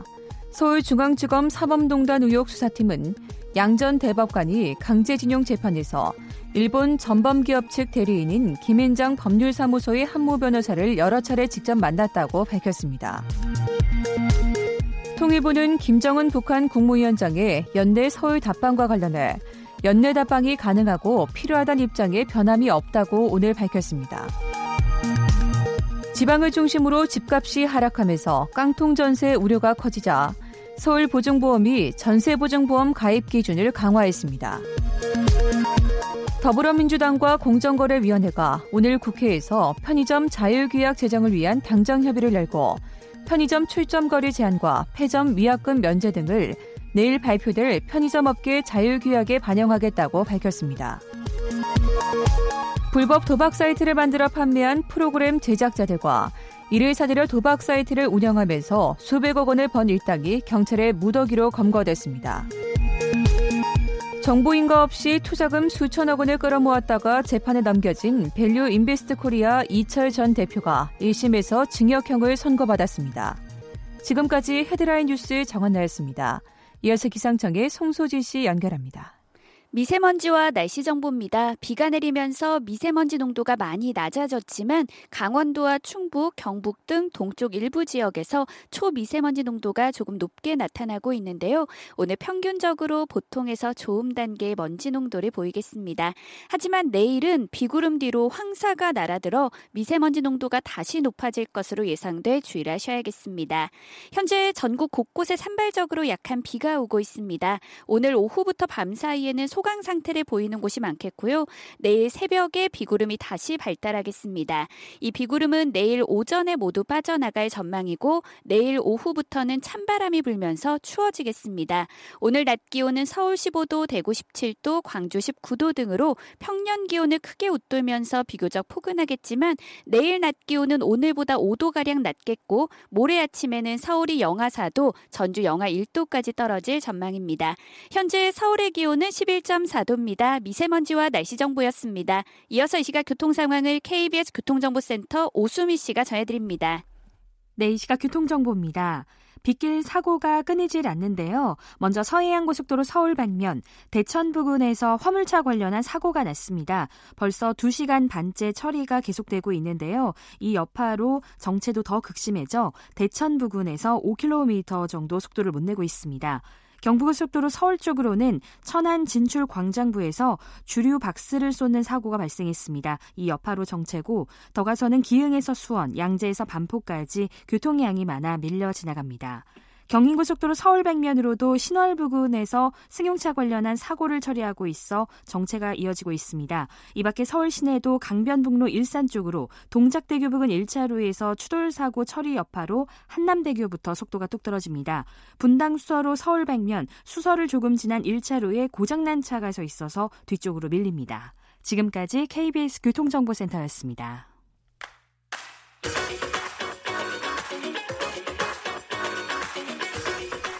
오태훈의 시사본부는 청취자 여러분의 참여를 기다리고 있습니다. 문자번호 샵 9730, 짧은 문자 50원, 긴 문자 100원의 정보 이용료가 있고요.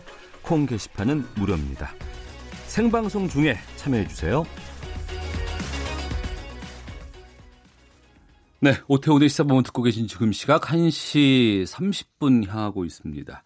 미리 보는 주간 정가 이슈, 한 주간 정치권 동향 짚어보는 정치 구말리 시간입니다.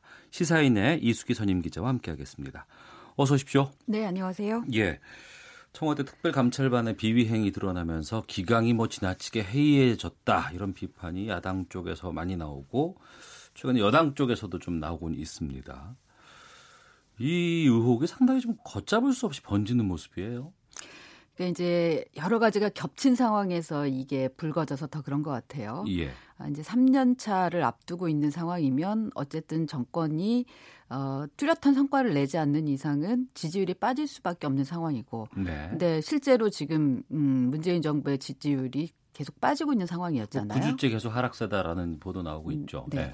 그러니까 이걸 예전하고 보면 그 이명박 정부 때는 사실 소고기 협상 네. 잘못했다라는 거 하고 그래서 광화문에서 촛불 시위 있었잖아요. 그때를 계기로 5월 말이었습니다. 거의. 예, 그걸 계기로 해서 급속도로 하락했고 박근혜 정부 때는 세월호 사건 벌어지면서 그때 급속도로 하락하고 이런 이제 계기가 있었는데 특별한 계기에 쫙 빠진 후 그다음 번에 회복 못하고 네네. 계속해서 빠지는 그런 양상이었다면 지금 문재인 정부는 서서히 빠지는데 남북 간의 관계, 북미 협상 이런 그 외교안보 이슈로 점수를 딸 때를 제외하고는 네. 전반적으로 이제 하락을 하는 추세고 그게 지금 최근 들어서 3년 차를 앞두고 이제 50%대가 무너지는 상황이 벌어지고 있으니까 예. 그런 마당에 이제 이런 기강 해이 사건들이 벌어지면서 이게 이제 더 기폭제가 되고 있는 거죠. 네.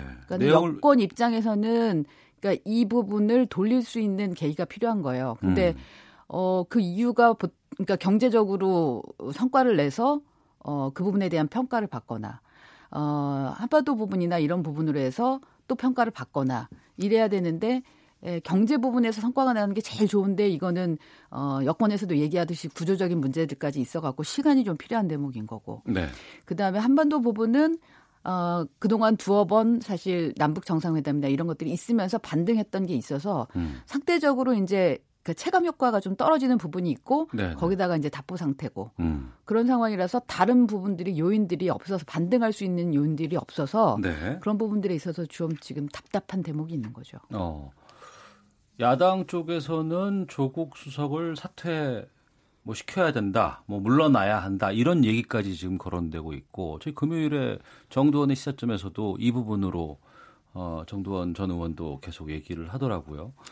야당에서는 이른바 우병우 프레임을 조국에 씌우고 싶은 생각이 있는 거죠. 우병우 프레임? 그렇죠. 그러니까 박근혜 정부에서 우병우 민정수석이 굉장한 그 실세였고 네. 실질적으로 다른 여러 가지 분야까지 넘나들면서 본인의 권력을 행사했고 이게 나중에 국정농단을 제대로 밝혀내지 네. 못하는 상황 그리고 그게 결국 최순실 사태와 탄핵으로까지 이어지는 네.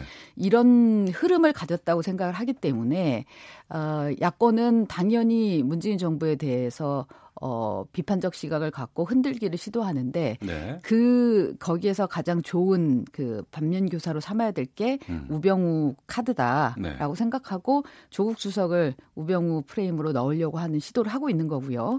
그리고 여권에서는 그렇다고 보기 때문에 어쨌든 최대한 방어를 하고 가야 된다라는 네. 생각을 하고 있어요. 그래서 조응천 의원이 이제 사실 우병우 사건의 그 안에 당사자였잖아요. 그랬네요. 예, 예, 그 당시에 어쨌든 밀려났기 때문에 본인은. 그래서 그런 부분들이 훨씬 더 아마 감수성이 더 강하다고 생각해서 이번에 조국 수석에 대해서 물러나야 되는 거 아니야? 부담을 덜어줘야 된다는 쪽으로 얘기를 했는데 네. 오히려 여권 내부를 좀 두드려 보니까 전반적으로는 지금은 그런 때가 아니고 그거는 조응천 수석의 개인적인 생각이다. 이제 이렇게 네. 얘기를 하더라고요. 이재정 대변인도 그 얘기를 좀 한 것 같고 박지원 의원이 이와 관련해서 촛불의 모양 산물로 태어난 문재인 정부의 개혁 트리오인 장하성, 조국, 김상조 이 세 사람 중 장 전 실장에 이어 조 수석까지 물러나면 문재인 정부 개혁은 성공할 수 없다. 그러니까 조국 낙마하면 사법개혁 물 건너간다. 이렇게 또 지지하고 있어요. 예, 이제 박지원 의원의 경우는 야당이지만 네. 어쨌든 이 여러 몇 가지 측면에서는 지금 여당하고 궤를 같이 한 측면이 있는데 네. 이 부분도 좀 그렇게 보는 것 같습니다. 특히 법사위를 오래 한 측면에서는 이제 사법개혁의 상징성을 갖고 있는 조국 수석을 흔들면 안 된다라는 생각을 하고 있고 네. 아까 야권에서 그러니까 자유한국당을 중심으로 한 야권에서 흔드는 이유가 조국을 흔들므로써 문재인 정부를 전반적으로 흔들고 그리고 이제 사법개혁이라는 조국 수석이 맡고 있는 업무를 흔들겠다는 생각이 있는 거라고 생각을 해서 예. 자, 이 부분은 아니다라고 지금 방어선을 치는 건데요. 이게 이런 거예요. 그러니까 장하성 실장이 물러난 부분에 대해서 여권이나 네. 아마 박지원 의원이나 이게 노무현 정부를 경험했던 사람은 노무현 정부의 이정우였다라고 얘기를 하거든요. 그러니까 이정우 수석. 예, 그때도 실장이었어요. 실장. 예. 그래서 경제 쪽을 책임졌었는데 그때 그렇게 흔들어가지고 결국 물러나게 함으로써 노무현 정부의 경제 정책을 전반적으로 좀 흠집을 냈다. 예. 그런 것처럼 장하성도 결국 흔들어서 그렇게 내더라. 물론 내부에서 김동연 부총리하고의 이런 그 호흡이 잘 안 맞는 측면이 있어서 네.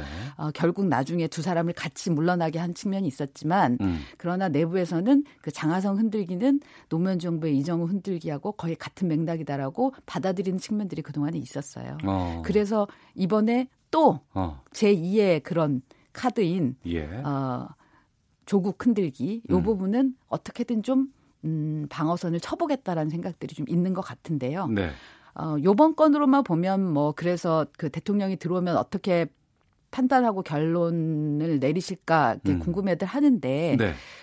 지금의 분위기로만 보면 조국 수석이 일단 결정적으로 본인이 잘못한 부분, 그러니까 사법적으로 잘못된 부분은 없는 거고 네. 지금 결국 정치적으로, 정무적으로 책임을 지느냐 마느냐 그 부분인데 아직 거기까지 가지는 않을 것 같다라는 그런 얘기가 더 많습니다.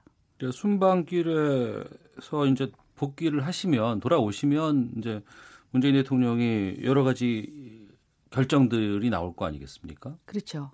예. 그래서 이제 그걸 지켜봐야 되는 건데, 이 정무적 판단 부분에 있어서 청와대도 약간 조금은 바뀔 필요가 있어 보이긴 해요. 이번 건의 경우도 오히려 그러니까 감찰반 전체를 다 한꺼번에 이제 복귀시켰잖아요. 예, 예. 오히려 그렇게 함으로써 실질적으로 잘못한 사람과 그렇지 않은 사람들이 이제 뒤섞여 버렸거든요. 네. 그렇게 되면은 그 내부에서부터 같이 뒤섞여서 복귀한 사람들 입장에서 불만이 또 나올 수밖에 없어요. 이제 그렇게 되면 외부에서 미치기에는 특별 감찰반이 전체가 다 문제가 있는 것으로 통틀어서 욕을 먹게 되는 거고 네. 그런 인식이 쌓이면서 야 청와대에 이 민정수석실과 특별감찰반은 정말 큰 문제가 있었던 거 아니냐라고 그렇게 인식이 잡히는 거고요. 그다음에 당사자들은 그 부분에 있어서 불만이 쌓일 수밖에 없는 거고 그래서 그리고 또 밖으로는 자세한 내용에 대한 청와대 측의 설명 없이 그 본원 소속 그 부처에다가 넘기는 듯한 책임을 넘기는 듯한 그런 모양새가 만들어지기 때문에 네. 그런 부분에서는 일처리가 좀 매끄럽지 않은 측면이 있다라는 그런 지적은 나오고 있어요. 그래서 예. 그 부분에 대해서는 청와대에서도 자신들은 이거를 아예 클리어하겠다. 그래서 전체를 다 책임지워서 연대 책임이 있는 거니까. 그래서 본 소속 그 부서에서 책임지고 해라 했지만 그 부분이 본인들이 의도했던 거와는 다른 그런 평가를 받을 수 있다라는 부분들에 대해서는 다시 한번 생각해 볼 필요가 있는 것 같습니다. 그러면 이 시점에서 이제 공직기강 확립을 위해서 또 여러 가지 좀 언론의 지적들이 나왔으니까요. 문재인 대통령이 돌아와서 할 수 있는 카드가 뭐가 있을까요? 아마 대통령은 들어오셔서 그동안에도 이제 나가기 전에도 얘기를 하셨잖아요. 예, 예. 그리고 정의로운 나라는 꼭 만들겠다. 요번에 오시면서도 지금 비행기 안에서 그 뉴질랜드 가면서 다시 한번 그 얘기를 하셨고요.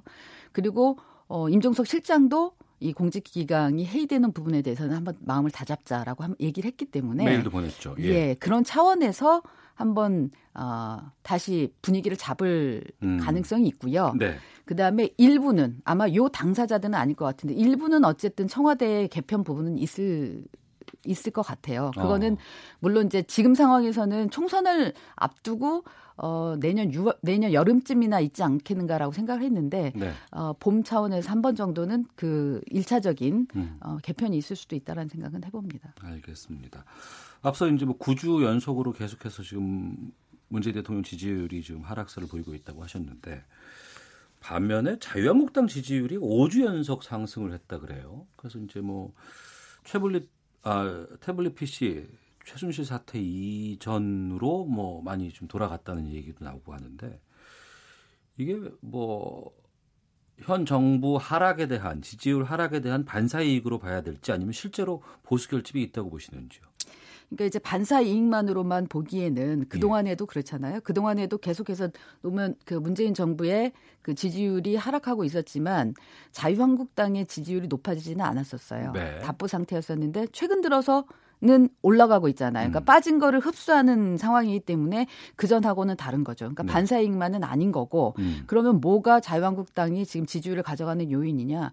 결국은 내부에서 네. 내부에 선거가 있으니까 내부에 선거가 있으면은 본인들이 밖에다 대고 그러니까 스피커들이 많아지잖아요. 예. 최근만 해도 이번 민정수석 실 것만 해도 원내대표 선거에 나선 각 주자들 나경원, 김학용 이런 그 후보분들이 굉장히 강하게 얘기를 하고 있지 않습니까? 예. 그러니까 결국 당 안에 여권을 향한 스피커가 많아지면 많아질수록 그 부분이 힘이 돼요. 그런 부분들이 이 역할이 있는 거고요. 네. 그다음에 보수 통합에 대한 논의가 있으면서 주자들이 움직이잖아요. 오세훈 전 시장도 어쨌든 입당을 했고요. 예. 또 야권의 지금 주자들이 막 움직이는 모습들이 보여지니까 아 진짜 뭔가 좀 이렇게 변화가 있지 않을까라는 기대감들이 높아지고 있습니다. 그러면서 네. 그런 부분들이 야권에 대한 기대감을 지금 높이는 상황이라서 이게 지지율을 좀 흡수하는 데 변수로 작용하고 있다라고 보면 될 것 같고요. 근데 이제 이게 지금은 움직이고 있는데 결국은 나중에는 그 사람과 정책과 비전 이런 걸로 수렴이 돼야 되는데 그 부분으로 가려면은 다음번 당대표 선거 결과 네. 그리고 그 이후에 야권 통합의 실질적인 결과 뭐 이런 것까지 가야 되겠죠. 네. 근데 지금은 어쨌든 기대감은 좀 있어 보입니다. 왜냐하면 문재인 대통령의 지금 지지율에서 지금까지는 수도권에서 는 여전히 지지한다 쪽이 더 많았는데 네. 서울만 빼고 이번 조사에서 경기하고 인천도 부정적인 쪽이 더 많아졌거든요. 거기다가 주부, 중도층이 부정적이 좀 더 많아졌다는 거는 사실 좋지 않은 사인인 거죠. 네. 나경원 의원이 오늘 아침에 조원진부터 안철수까지 다 함께 할 수 있다. 이런 얘기를 했다고 해요. 그러니까 보수 대통합이 가능할까요? 장기적으로 보면은 가능할 수 있죠. 그러니까는 지금 계속해서 3당 예전에 양강에서 지금 5당 체제를 실험을 해보고 있는데 네. 이게 막 효율적이지 않다라는 그런 생각들이 자유한국당이나 민주당에서는 강하거든요. 그러니까는 양강 체제로 계속 가고 싶은 생각이 있고 특히 보수 자유한국당에서는 이 보수 쪽을 다 흡수해서 여당의 대항마로서 서고자 하는 게 워낙 강하기 때문에 네. 그런 측면에서는 이 어떻게든 바른미래당과 다른 그 무소속 의원들을 좀 끌고 오고 싶은 생각이 있을 텐데요. 네. 그러나 그게 들어가려고 하는 분들 설령 개인적으로는 들어가고 싶다 하더라도 이게 결국 이유, 명분과 그다음에 실리 이런 부분들이 다 계산이 서야 하는 거기 때문에 네. 아직은 좀 결과가 나오기는 좀 빠른 시점이지요. 예. 결국은 총선이 다가오고 그러니까 당대표 선거 결과 나오고 자유한국당이 당대표 선거 결과 나오고 나서 어떤 당대표가 나오고 그 당대표가 어떤 가치를 가지고 그 바른미래당이든 그 다른 그 무소속 의원들을 접촉하느냐에 따라서 이게 성과가 나올지 안 올지가 지금 결과가 나올 거기 때문에 아직은 좀 시간이 필요한 상황입니다. 그런 그 나경원 의원이 얘기했던 부분의 가장 중요한 부분이 이제 바른미래당의 위치가 아니겠습니까? 근데 지금까지는 바른미래당이 잘 버텨오다가 지금 이학재 의원의 한국당 복당 얘기가 좀 올라오고 있어요. 예, 유승민 전 대표 얘기도 나오고 이학재 의원 얘기도 나오고 지금 그런 거죠. 예, 손학규 대표는 뭐 그런 일은 없을 거라고 진화했다고는 하는데 보수 야권의 해처모의 움직임은 시작된 걸로 봐도 되겠습니까?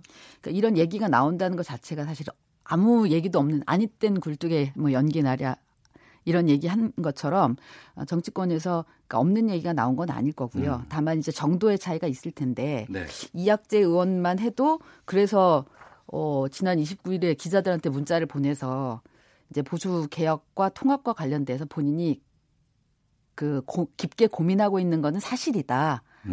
라고 얘기를 했어요. 그러니까 예. 고민하고 있다는 거죠. 다만 이제 지금은 시점이 아니니까 정기국회가 끝나고 이런 거에 대한 얘기를 좀 하겠다라고 했는데 그래서 이제 정기국회 끝나고 정말 어느 정도 선까지 얘기를 할까 아마 기자들이 계속해서 두드려 볼 텐데요. 네. 근데 이학재 의원도 최근에 그 바른미래당에서 인천 지역 의원으로서는 유일하거든요. 예. 그러면서 그 최근에 지역위원장으로 다시 한번 선임이 됐고 그리고 바른미래당 몫으로 지금 국회 정보위원장을 하고 있는 상황이에요. 예. 3선이거든요. 인천 예. 서갑에. 그렇기 때문에 본인이 만약에 당을 옮기면 이제 정보위원장 같은 경우는 내놔야 되는 상황인 거죠.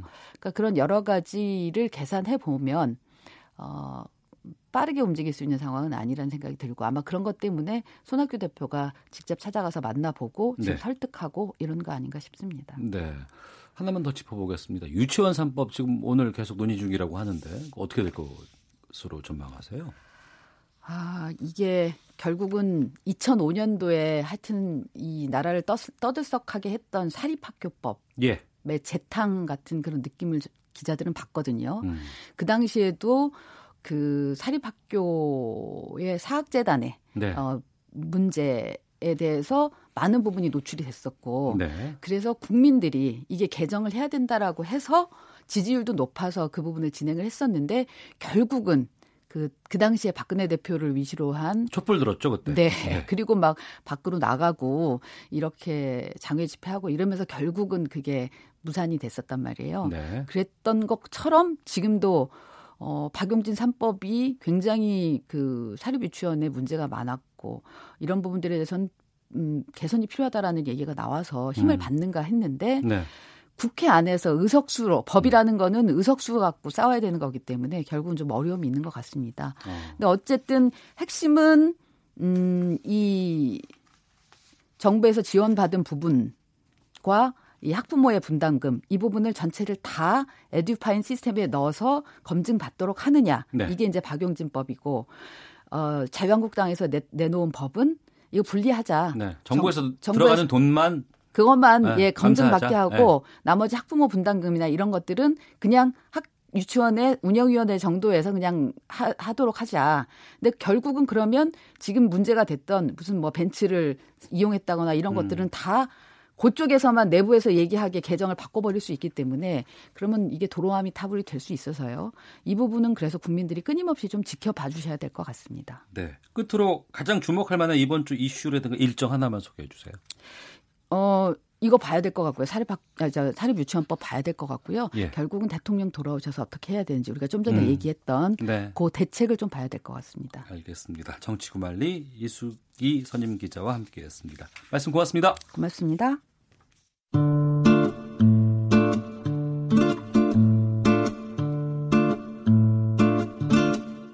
오태훈의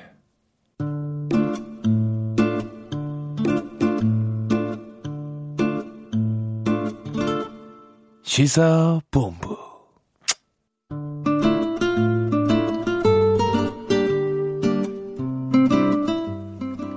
미국의 자동차 움직임이 심상치 않다고 합니다. 우리나라에도 무역 추가 관세를 부과할 가능성까지 나오고 있는데 이렇게 되면 지금 추진되고 있는 광주형 일자리에 영향을 주고 이것이 물거품 될 수도 있다 이런 얘기가 나옵니다. 권용주 차차차에서 이 내용 짚어보겠습니다. 오토타임즈 권용주 편집장과 함께합니다. 어서 오십시오. 네, 안녕하세요. 편집장 되셨어요? 원래 편집장이셨어요? 아, 그러셨어요? 네. 축하드리겠습니다. 직급을 자꾸 내리시려고 그러세요. 편집장으로 소개를 처음 해드려서 말씀드리겠습니다. 미국발 자동차 위기설이 나오고 있다고 하는데 이게 어떤 내용이에요? 그러니까 지난번에 우리 한번 얘기했었잖아요. 네. 그러니까 우리가 알고 있는 건 보통 다른 나라하고 무역을 하면 서로 상대방의 산업 보호를 위해서 관세를 가지고 서로 주고받고 하는 건데 네. 미국은 이 관세 외에 무역 확장법이라는 게 하나 또 있습니다. 네. 이게 뭐냐면 관세는 공정하게 거래를 하는 것이고 그런데 이 거래를 하다가 혹시 네. 미국 산업이 심각하게 위축되거나 타격을 받을 거다라고 네. 위기가 판단되면 네. 추가로 25%의 관세를 부과할 수 있는 제도를 가지고 있습니다. 미국이니까 가능한 거겠죠. 그렇죠. 네. 그러니까 이제 이걸 자동차에 쓰겠다는 게 트럼프 대통령의 생각이고요. 예. 게다가 이제 최근에 미국을 대표하는 제너럴 모터스가 미국 안에 있는 공장 5곳 없앤다고 얘기했잖아요. 네. 해외도 2곳 닫는다고 하니까 이제 트럼프 대통령다운 대답을 내놓죠. 네. 차가 안 팔려서 문 닫는 거니? 그러면 대통령인 내가 잘 팔리게 해주겠어. 트럼프 답네요. 그렇죠. 어떻게 잘 팔리게 해줍니까? 그랬더니 내가 수입차 못 들어오게 막아줄 테니까 공장 계속 돌려. 이렇게 제안을 한 거죠. 수입차 막아준다는 게 관세 부과하겠다는 거예요? 그렇지. 이제 여기에 해당되는 게 이제 독일, 일본, 한국, 뭐 원래는 이제 캐나다하고 멕시코도 있었는데 두 나라는 지난번에 우리 이 시간에 한번 소개를 했었잖아요. USMAC. 그래서 이제 해결이 됐고 남은 게 이제 독일, 한국, 일본인데 한국은 그나마 우리가 이제 미국하고 FTA 재협정을 했으니까 관세 예외를 좀 인정해 달라고 요구하는 중이고요. 또 이제 최근에 북미 관계에서 우리가 중요한 역할을 하고 있지 않냐. 그 부분 감안해서 우리가 타격을 받으면 우리도 어려워지니까 우리는 좀 넘어가자 이렇게 얘기하고 있는 중이죠. 네. 그런데 언론에서는 항상 이걸 다루잖아요. 만약. 네. 우리가 포함되면 어떤 타격이 와요? 그냥 쉽게 설명을 드릴게요.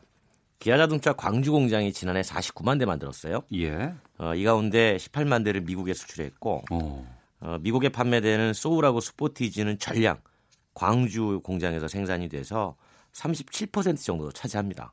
광주 공장 전체 생산 물량에 이게 타격을 받게 되고요. 르노삼성 부산 공장이 연간 한 25만 대 정도 생산합니다. 그중에 13만 대가 미국 수출되는데 그대로 직격탄을 맞고요. 한국 GM 부평 공장 생산되는 소형 SUV 주력 수출 국가 거의 전부죠. 미국입니다. 쉽게 말하면 한국 GM 부평 공장 다시 한번 어렵게 되라 이런 얘기고요.